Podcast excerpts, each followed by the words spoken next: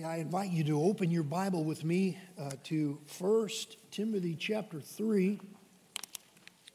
First Timothy three.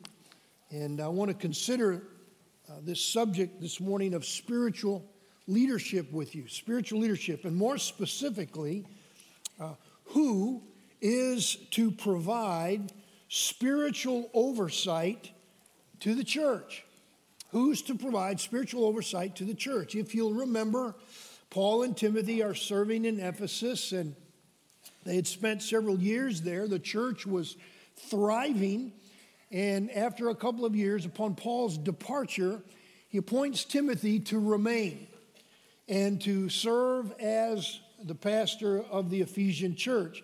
Later, Paul writes this pastoral letter that we have, First Timothy, Uh, as an older, seasoned pastor to a younger man, uh, to encourage him and also to provide some counsel to him. So it was kind of, as you read this, you, you kind of get the, the feeling, the sense that Timothy perhaps had become a little discouraged. And so Paul was writing, encouraging him to remain there, to stay with it, and also he provides this counsel. And in chapter three, verses fourteen and fifteen, it's kind of the theme uh, to this letter where he says, Timothy, I write these things to you so that you would know how we are to conduct ourselves in the house, in the, in the church. And so then Paul begins to pro- provide some counsel uh, to Timothy as he led the church. He actually provides a strategy for success. And it's kind of like he's saying, hey, Timothy, this this. This pastoring is not going to be easy. I want you to stay focused on the basics. Uh, things are not going to change overnight, but God is faithful and he's with you. And so he provides some principles for spiritual health. And as we've looked at this, these are not just, when we think about the church, principles for health, they're not just principles for the general health of the church. These are principles that are specific to you and I as members of the body of Christ. And so he says, first, devote yourself to doctrine. We spent some time on that. Second, work to establish discipline in the church. Again, don't sweep things under the rug and need to confront things and try to work to get all of the members in the church connected in relationships and accountable to one another. Third, he says, devote Uh, yourself to prayer and make prayer an emphasis in the church. And then we spent a few weeks looking at spiritual alignment, uh, which means he provides some instruction for men and women. Women, you remember, were to live godly lives, uh, conscientious of their dress and their appearance and their behavior and words. And they were certainly to be learners of doctrine, uh, which was a big deal, students of the word. Uh, Mindy and I were talking about this this week. It would be, I think it'd be good if more and more women of our church took Bible classes and seminary classes and were uh, got more theological training. I think that would be a healthy thing for for women and healthy for the church. And women were to, as we saw this, were to serve and to do evangelism just like the men and lead and teach and do all the things they're doing in the church. And then the men are to step up in prayer and to serve as leaders both in the home and the church. And specifically, they are to exercise spiritual authority, leading the church through teaching, which is what we're going to see this morning. And so, uh, which brings us to this issue of leadership. And I would say this to all of us as Hillcrest Baptist Church, as well as to any church, our health as a congregation and our progress in the Lord, in the faith, as we serve to uh, make disciples, bringing honor and glory to Christ, that our health and our progress will always be related to the quality of our leaders, to the quality of the leadership. And so God, so we're going to see this, as calls some men in the church to serve as elders, as leaders, and this calling is more character-based than it is based on their giftedness. Giftedness is important. In fact, as we look through this list of what Paul says to look for in spiritual leaders, there's only one of these character qualities that is related to giftedness. Everything else are just these qualities that that uh, we hopefully develop as God continues to work within us. And so read with me First Timothy chapter three, starting in verse one, and then let's pray together. This is a trustworthy, faithful saying. If a man desires the p- position of a bishop, some of your Bibles may say overseer, some even may say elder. If a man desires the position of bishop, he desires a good work. A bishop then must be blameless, the husband of one wife, temperate, sober-minded, of good behavior, hospitable, and apt to teach, not given to wine, not violent, not greedy for money, but gentle, not quarrelsome, not covetous, one who rules his own house well, having his children in submission with all reverence. For if a man does not know how to rule his own house, how will he take care of the church of God? Not a novice, lest being puffed up with pride, he fall into the same condemnation as the devil. Moreover, he must have a good testimony among those who are outside, referring to outside the body, outside the church, lest he fall into reproach and the snare of the devil. And I'm going to read this. We'll pick up this later, but if you'll notice in verse eight, then he gets into some of the same character qualities for deacons. And so uh, let's let me ask you to pray with me. Father, in these remaining moments that we have together in worship, we thank you for the presence of the Holy Spirit, and we thank you for the written word. And we thank you for the privilege, Lord, of sitting under the word. And we pray today that you would be pleased that how it's presented and how it's received, and that you would be greatly exalted in our lives. And God, that we would be faithful to align ourselves with what you prescribe, to be obedient to your word. And we just pray for the health and the progress of this ministry together. All of it for your glory, we pray in Jesus' name. Amen.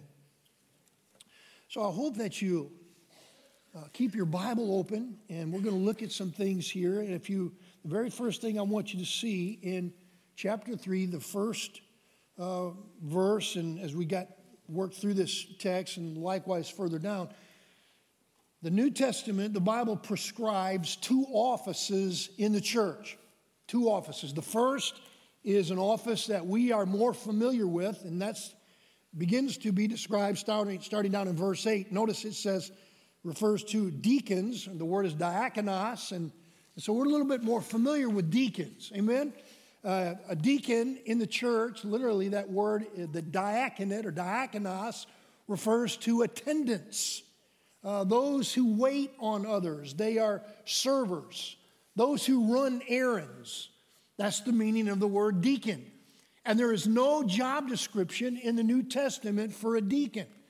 Deacons are simply those individuals in the church who roll up their sleeves and say, God, here am I, use me. Whatever is needed, whatever needs to be done, I just want to serve. That's deacons.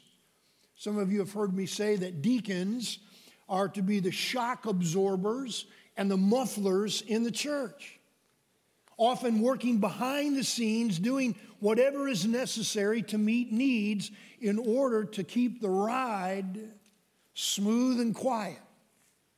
So what do we know about deacons? We know about those. We're familiar with deacons. But then the second office is prescribed in verse one. Notice he says the role or the office of bishop or overseer, and the word there is episkopos. Does that sound like any word you're familiar with? Episkopos?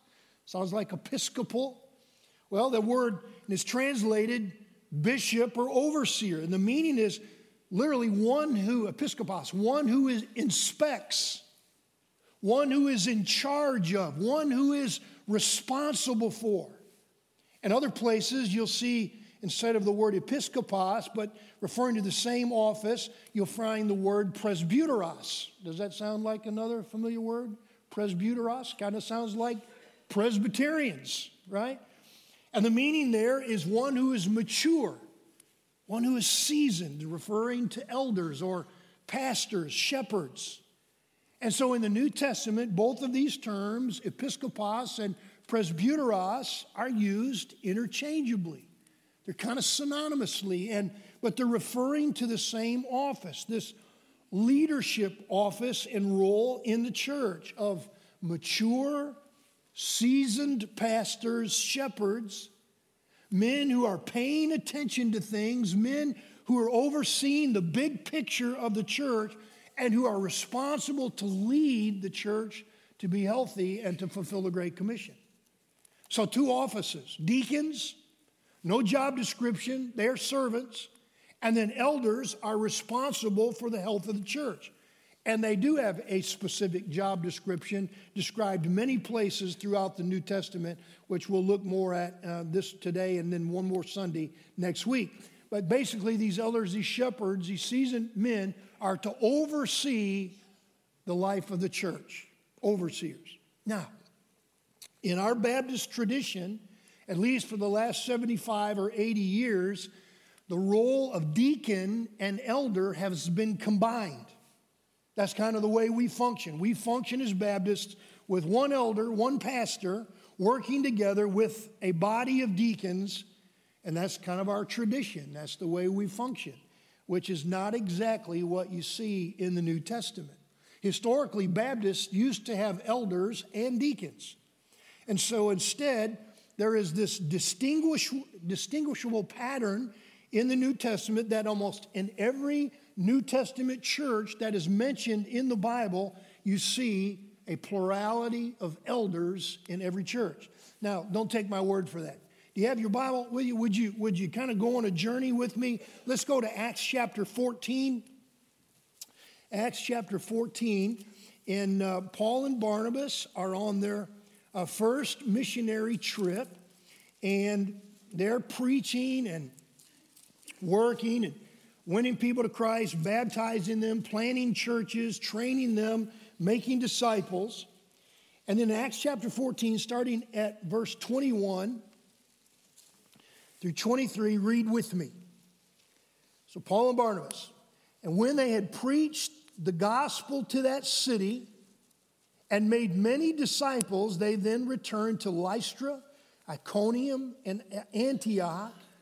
Strength, so they're revisiting the churches, every place they've been, strengthening the souls of the disciples, and then exhorting them to continue in the faith and saying, we must, through many tribulations, enter the kingdom of God.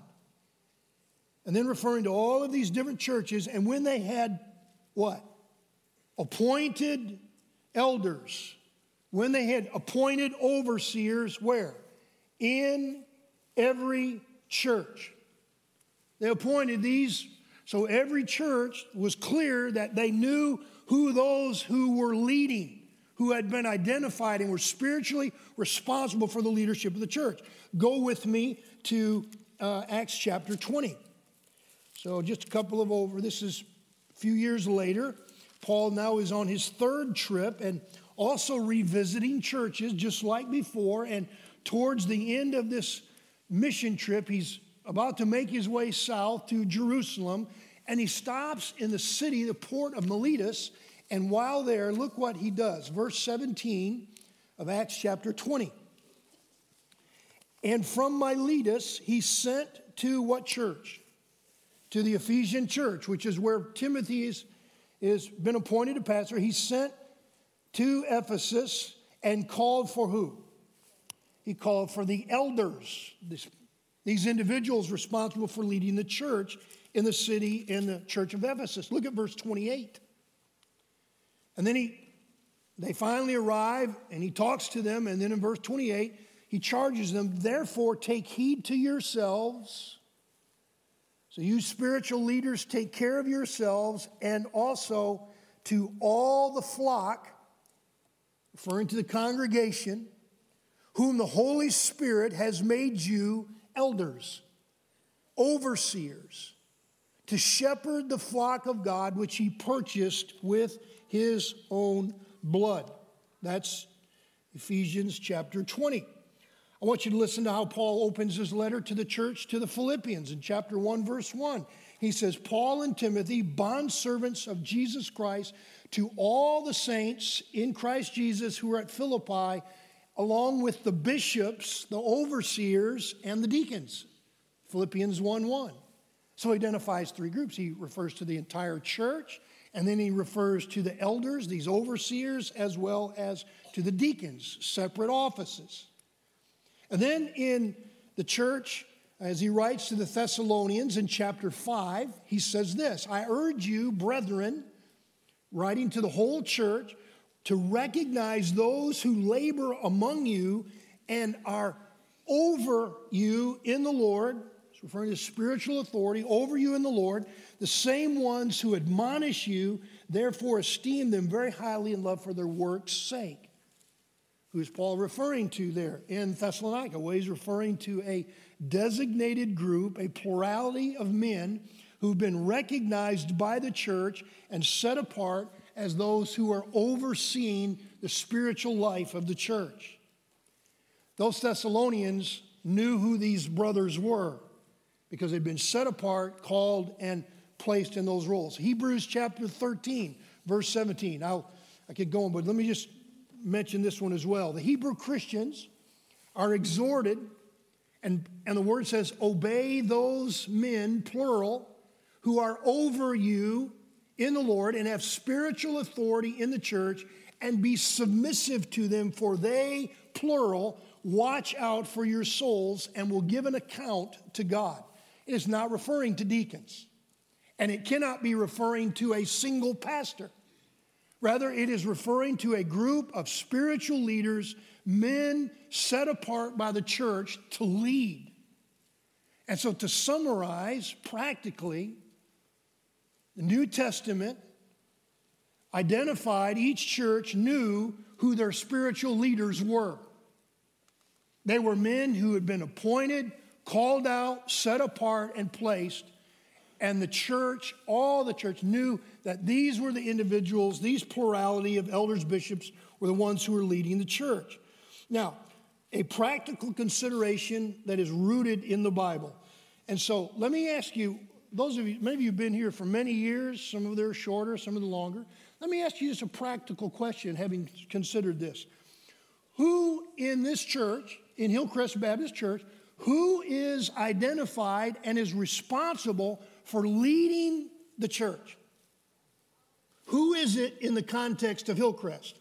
Well, let me give you a few options. So kind of a multiple choice here. You listen to the options. Is it the pastor? A single pastor? Is that the person who is over everything? Is it B, all of the church staff? Paid church staff? Are they over everything? C, is it committees? Are committees the one who oversee everything? Does it include some families that have been here a long time and have a lot of spiritual influence and respect? D, is it some families? Are they over everything? E, is it the deacons? Are the deacons the one who are spiritually over everything? Is it the church council? Are they the ones who are identified that they're over the entire church? Is G, is it the finance team? That ultimately the buck stops with all those who make the financial decisions? Or H, is it all of the above? What would you say? In my spiritual opinion, from having been here pretty much day in, day out, every day after on the third year, I think it's H. I think it's all of the above. I think to varying degrees, every one of those options that I've listed are spiritually leading this church.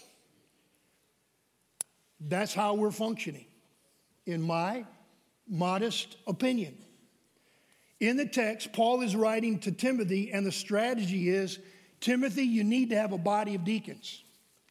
Brothers who serve, who take care of things. Brothers who will work hard and roll up their sleeves and do whatever it takes to help the church be healthy. But Timothy, you also need an appointed body of spiritual overseers, elders, who serve with you, a plurality of elders, a plurality of pastors who pay attention to things, who oversee things, who make decisions, who establish priorities and set direction, who are responsible for the spiritual oversight of the church, and who are always, because we're congregationalists, who are always reporting back to the church.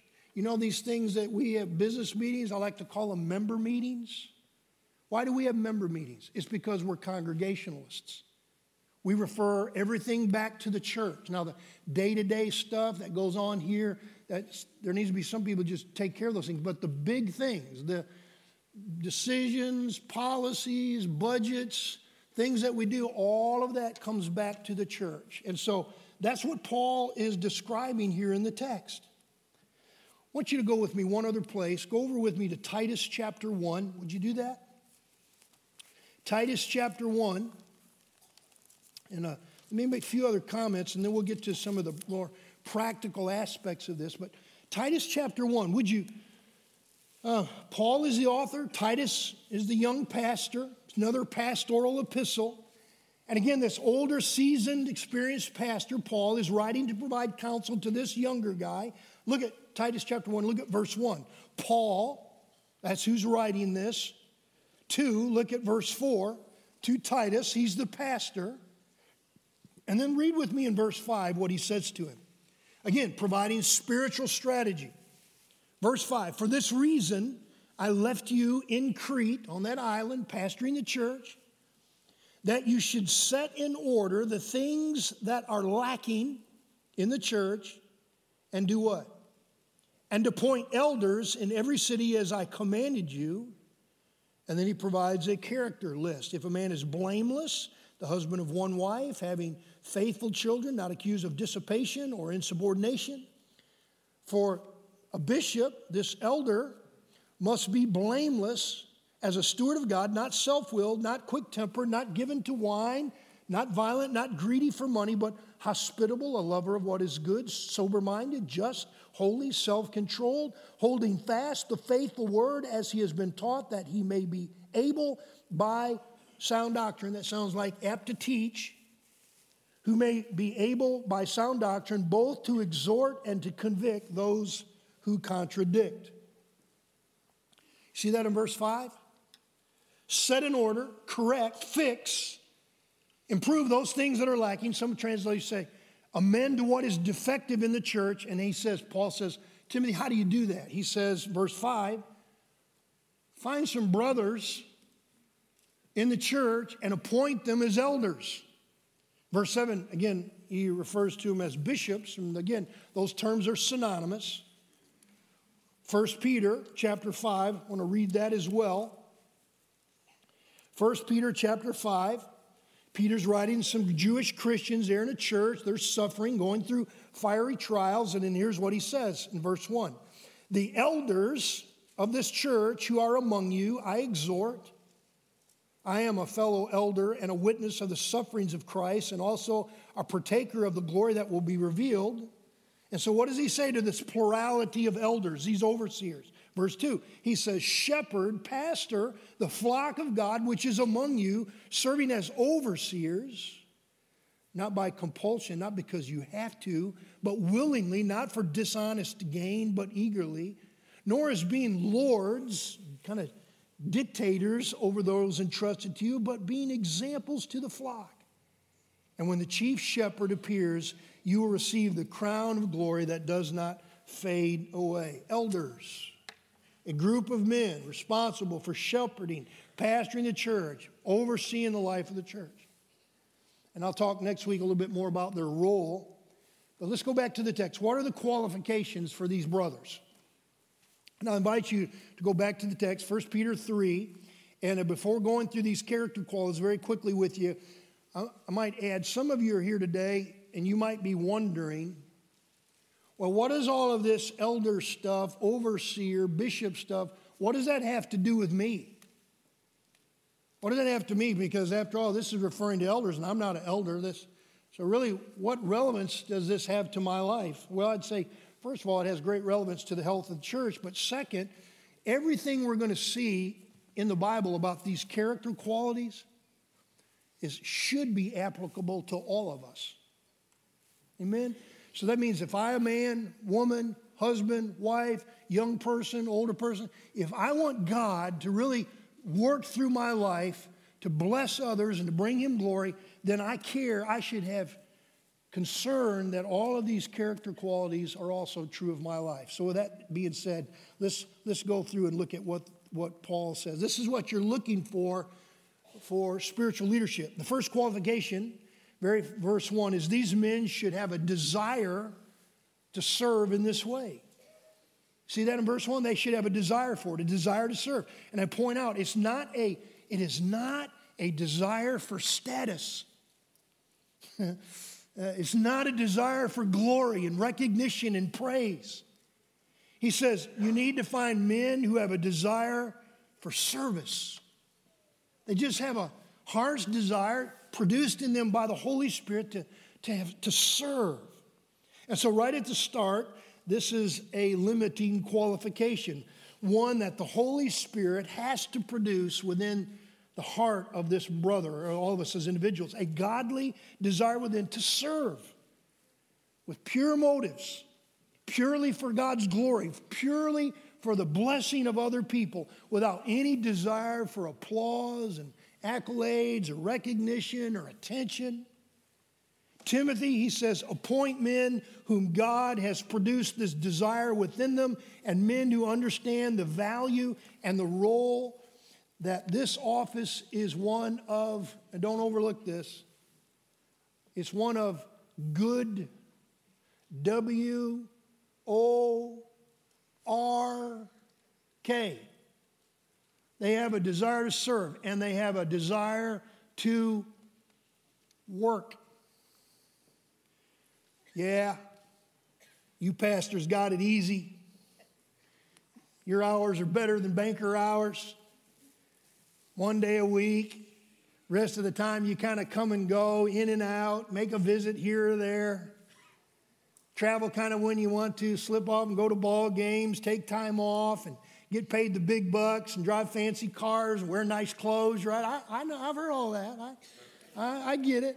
I get it. And you know what I'd say about that? Honestly, for some pastors, that's sadly true. And I've known a lot of pastors through the years who are slothful, who are lazy, and they need to get out of the ministry. They have no sense of spiritual urgency. You remember John four when the disciples go away to get Jesus food and they come back and they bring him food. You remember he says he doesn't want to eat. He says, I have food to eat that you know not of. And then he tells them, lift up your eyes unto the fields, for they are white unto harvest. You remember him saying that? What was he saying? He's saying, brothers, the fields are ripe. This is a ripe season. It's white unto harvest. Don't say tomorrow or next week or next month. He's conveying spiritual urgency. Listen, there are, there are lost people in our own families, in our own church family. Some of you have unsaved loved ones, sons and daughters, parents who are lost, they're unsaved. We're in a community of unsaved people, and it's pretty easy sometimes just to limp along, to go through the cycle, through the routine, with no sense of spiritual urgency to redeem the time, to make the most of every day, because these are evil days, wicked days. May God give us a spiritual sense of urgency. There's some brothers who are like that, who do just enough to look busy, just enough to get by and to keep their jobs in the church. But the fact of the matter is, if the man is faithful, if he's truly faithful, then, this, guess what? Ministry is work, and it's a good work, but it's work. And so the first qualification that you're looking for is the Holy Spirit has to produce within men a desire to serve with pure motives and must have a willingness to work. And then the second quality is listed there in First Timothy three. It's also in Acts six, Titus one, we've looked at it, is they need to be blameless. And, and I would say to you, this is foundational for everything else that you're going to see in the text. Foundational, blameless. Look at verse two. Let him be blameless. Look at verse seven. A good testimony. That means a good reputation, a good name. Some of your Bibles will use the, I think the King James says of good repute maybe there. Look at look down at verse ten. We didn't read this. We'll get here, but as he's describing deacons, deacons are also to be found what? Verse ten. Blameless. Do you remember Acts chapter six as the church was starting to grow and they were having some growing pains and the apostles said to the congregation, choose out, you choose out from among you seven men full of the Spirit who are wise and have and of good repute. That means good reputation, good name. They're blameless. Go back to Titus chapter one. So Paul says, Titus, here's how to help the church to be successful and healthy. Appoint among you some elders, and amend what's defective in the church by, and he says in verse six, find men who are blameless. And again, he says in verse seven of Titus one, blameless. And so here's the idea. Here's what you're looking for. And hopefully this is something that all of us aspire to, is all of us as brothers and sisters in Christ aspire to have a good name, a good reputation. The general consensus is, when your name is mentioned, that people say, ah, she's, she's, a, she's a great Christian lady. When your name is mentioned, ah, he's a good brother. He's respected. He's trusted. People think highly of him. He has a good name. Think about Jesus. Jesus was blameless, the Bible says, above reproach.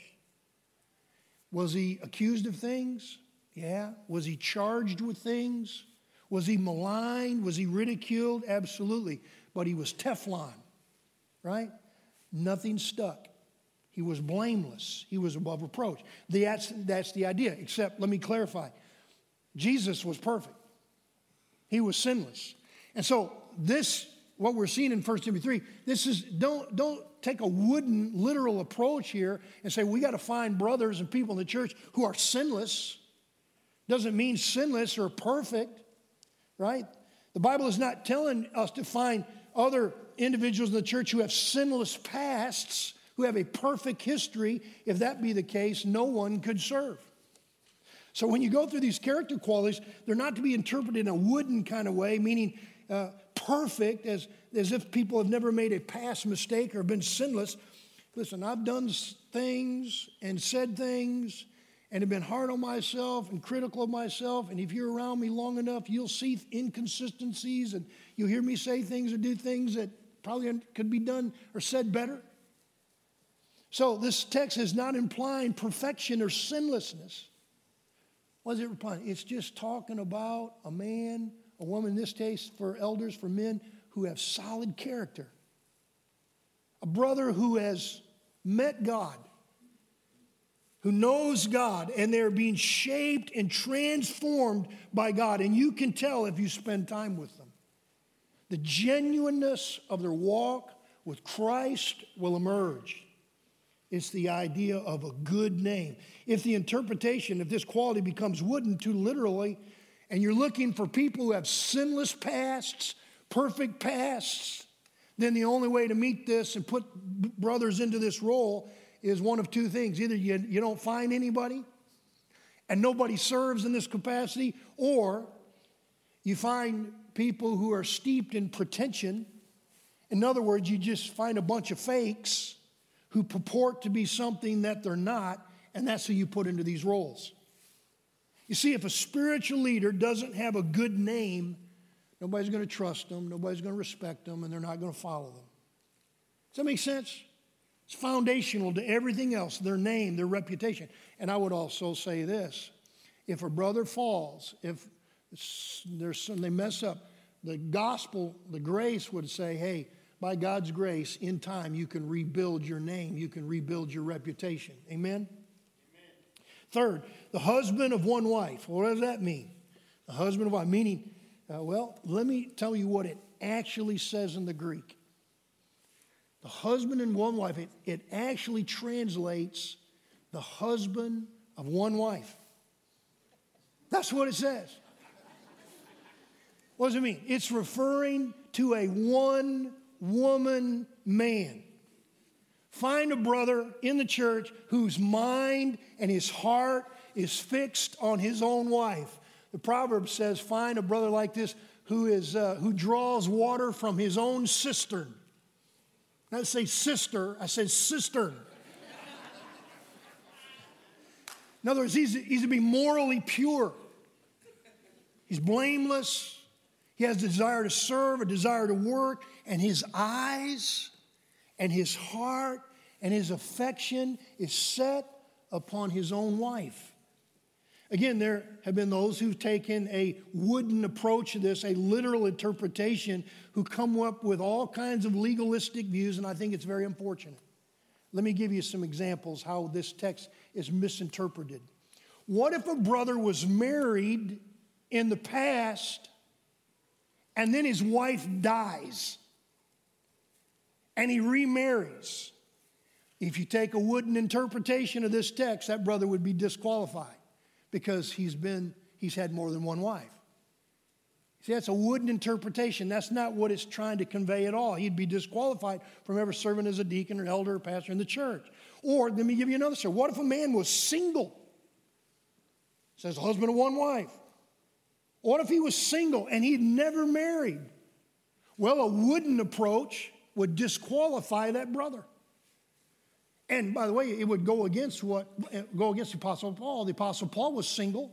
And so if we took a literal approach to that, the Apostle Paul was a member of our church, he couldn't serve as an elder or pastor or deacon here because he was single. In fact, just go further, First Corinthians seven, Paul says of himself that he's single.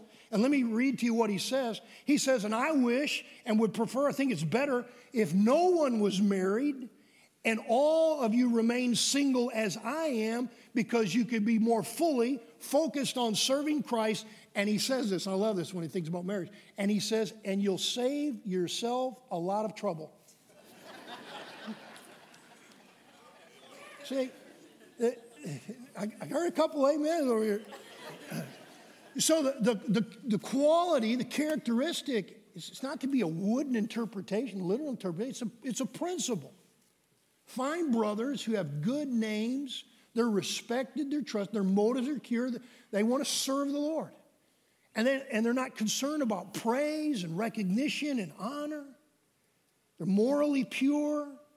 They're, they're, they, they love their wife, a one-woman man. And closely related to that is this next one in verse four, one who rules his own household well with his children, living in submission and reverence.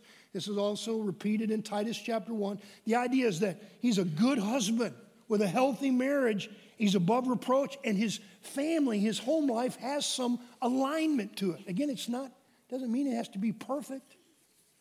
Listen, there was a day in time when Mindy and I had four teenagers at one time under our roof, three of them girls, all at the same time, and, and the Davis household at times looked pretty lively. And however, in the midst sometimes of the chaos, there was still some semblance of order.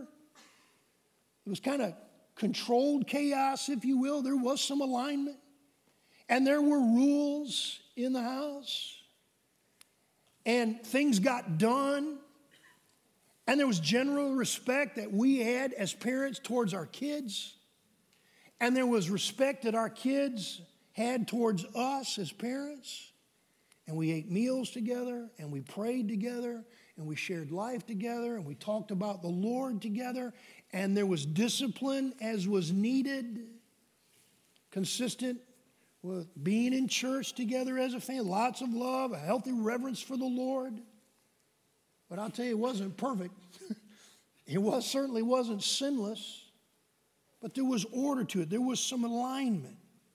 And Paul says, you want to make sure that on a smaller scale, if a brother, if there's not some of that going on in the household, in the home, then you, if you can't run that, oversee the smaller, then you don't want them to be responsible for the larger managing the church. Let me let me go through these a little quick and we'll wrap this up. Numbers five, six, and seven, they're to be sober-minded, especially how they view and think of themselves. Romans twelve, I think especially applies. You don't want brothers who think too highly of themselves. And so, you know, the which later gets into you don't you don't want to be a novice. So you, you put on this elder hat and then they parade around like they're a general. You, you don't want that. Sober-minded, vigilant, which means what? Men who are self-controlled.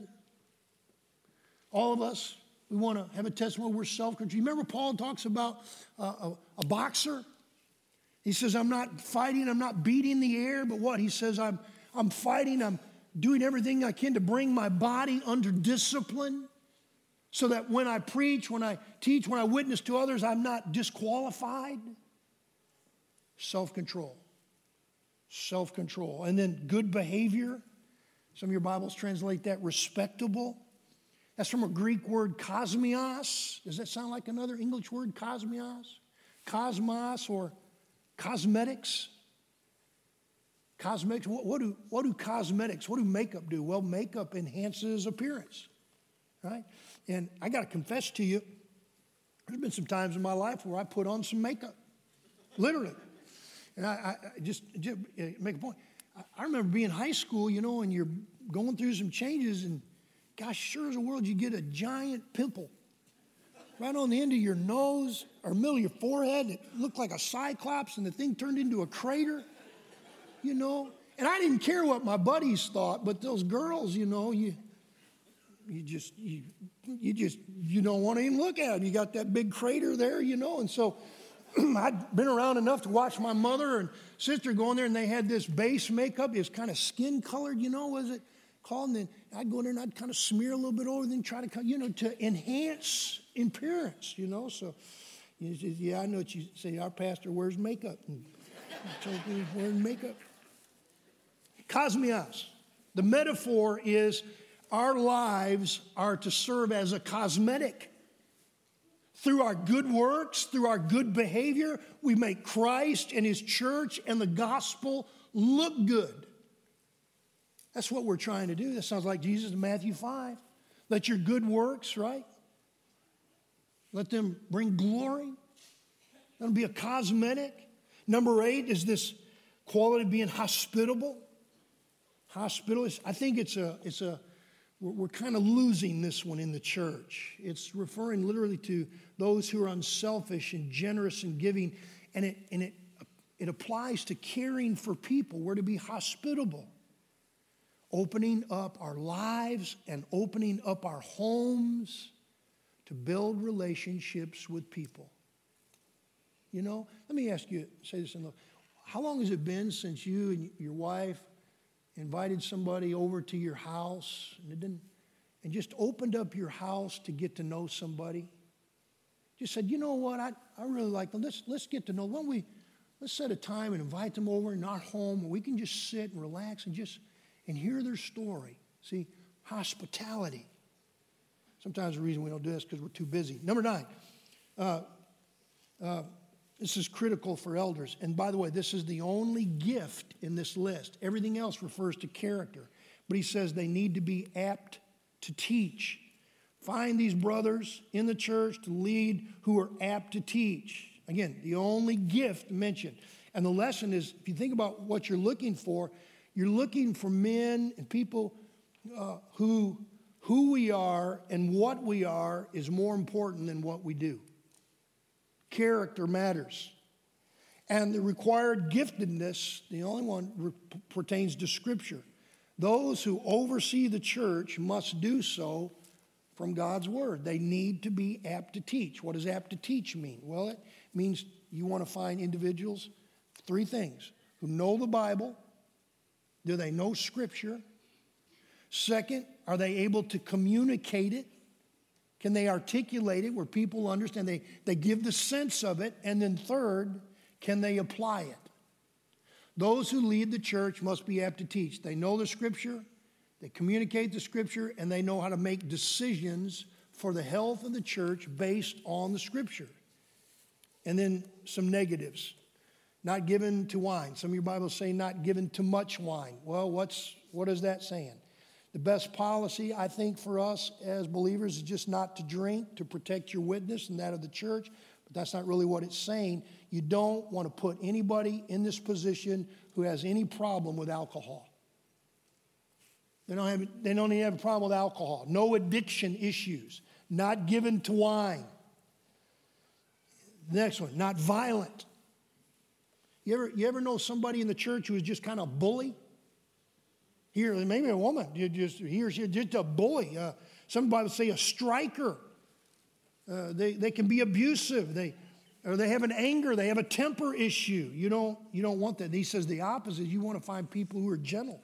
You remember there's only one place in the New Testament where Jesus describes himself inwardly. Matthew eleven, come unto me, all of you who are weak and heavy laden. Take my yoke upon you and learn from me, for what? I am gentle and lowly in heart. Not quarrelsome. Not quarrelsome. You don't want to put people into these positions who are argumentative and they're divisive, always looking to correct. Do, do, do you know anybody in the church that you just think is ornery? They're, they're just kind of ornery. They just don't get along with anybody. They, if you say black, they say white. They just, you don't want to put that kind of person in this role. Not covetous. Not covetous, uh, not greedy. I, I love the King James translation. Not greedy for what? Filthy lucre. Doesn't, doesn't, that, doesn't that just just kind of grab you? Not greedy for filthy lucre. First Timothy six, those who desire money open themselves to all kinds of temptations, for this desire, this love of money is the root of all kinds of evil. Evil. And I would say this, there might be some of the church's elders, overseers, who are paid, like myself, who've been a real, real blessing to think about, get up every day and get to devote myself to ministry and the ministry of the Word. And there might be other laymen, men in the church who are laymen. They work other jobs and they're not paid, but they, they still serve the Lord in this capacity. Verse six, I Or the next one from verse six, not a novice. I've already mentioned this. You don't want to put a recent convert in this, somebody that would get the big head and, and fall into pride, hurting themselves and others. And then finally, a good testimony. See it again in verse seven. Blameless, above reproach.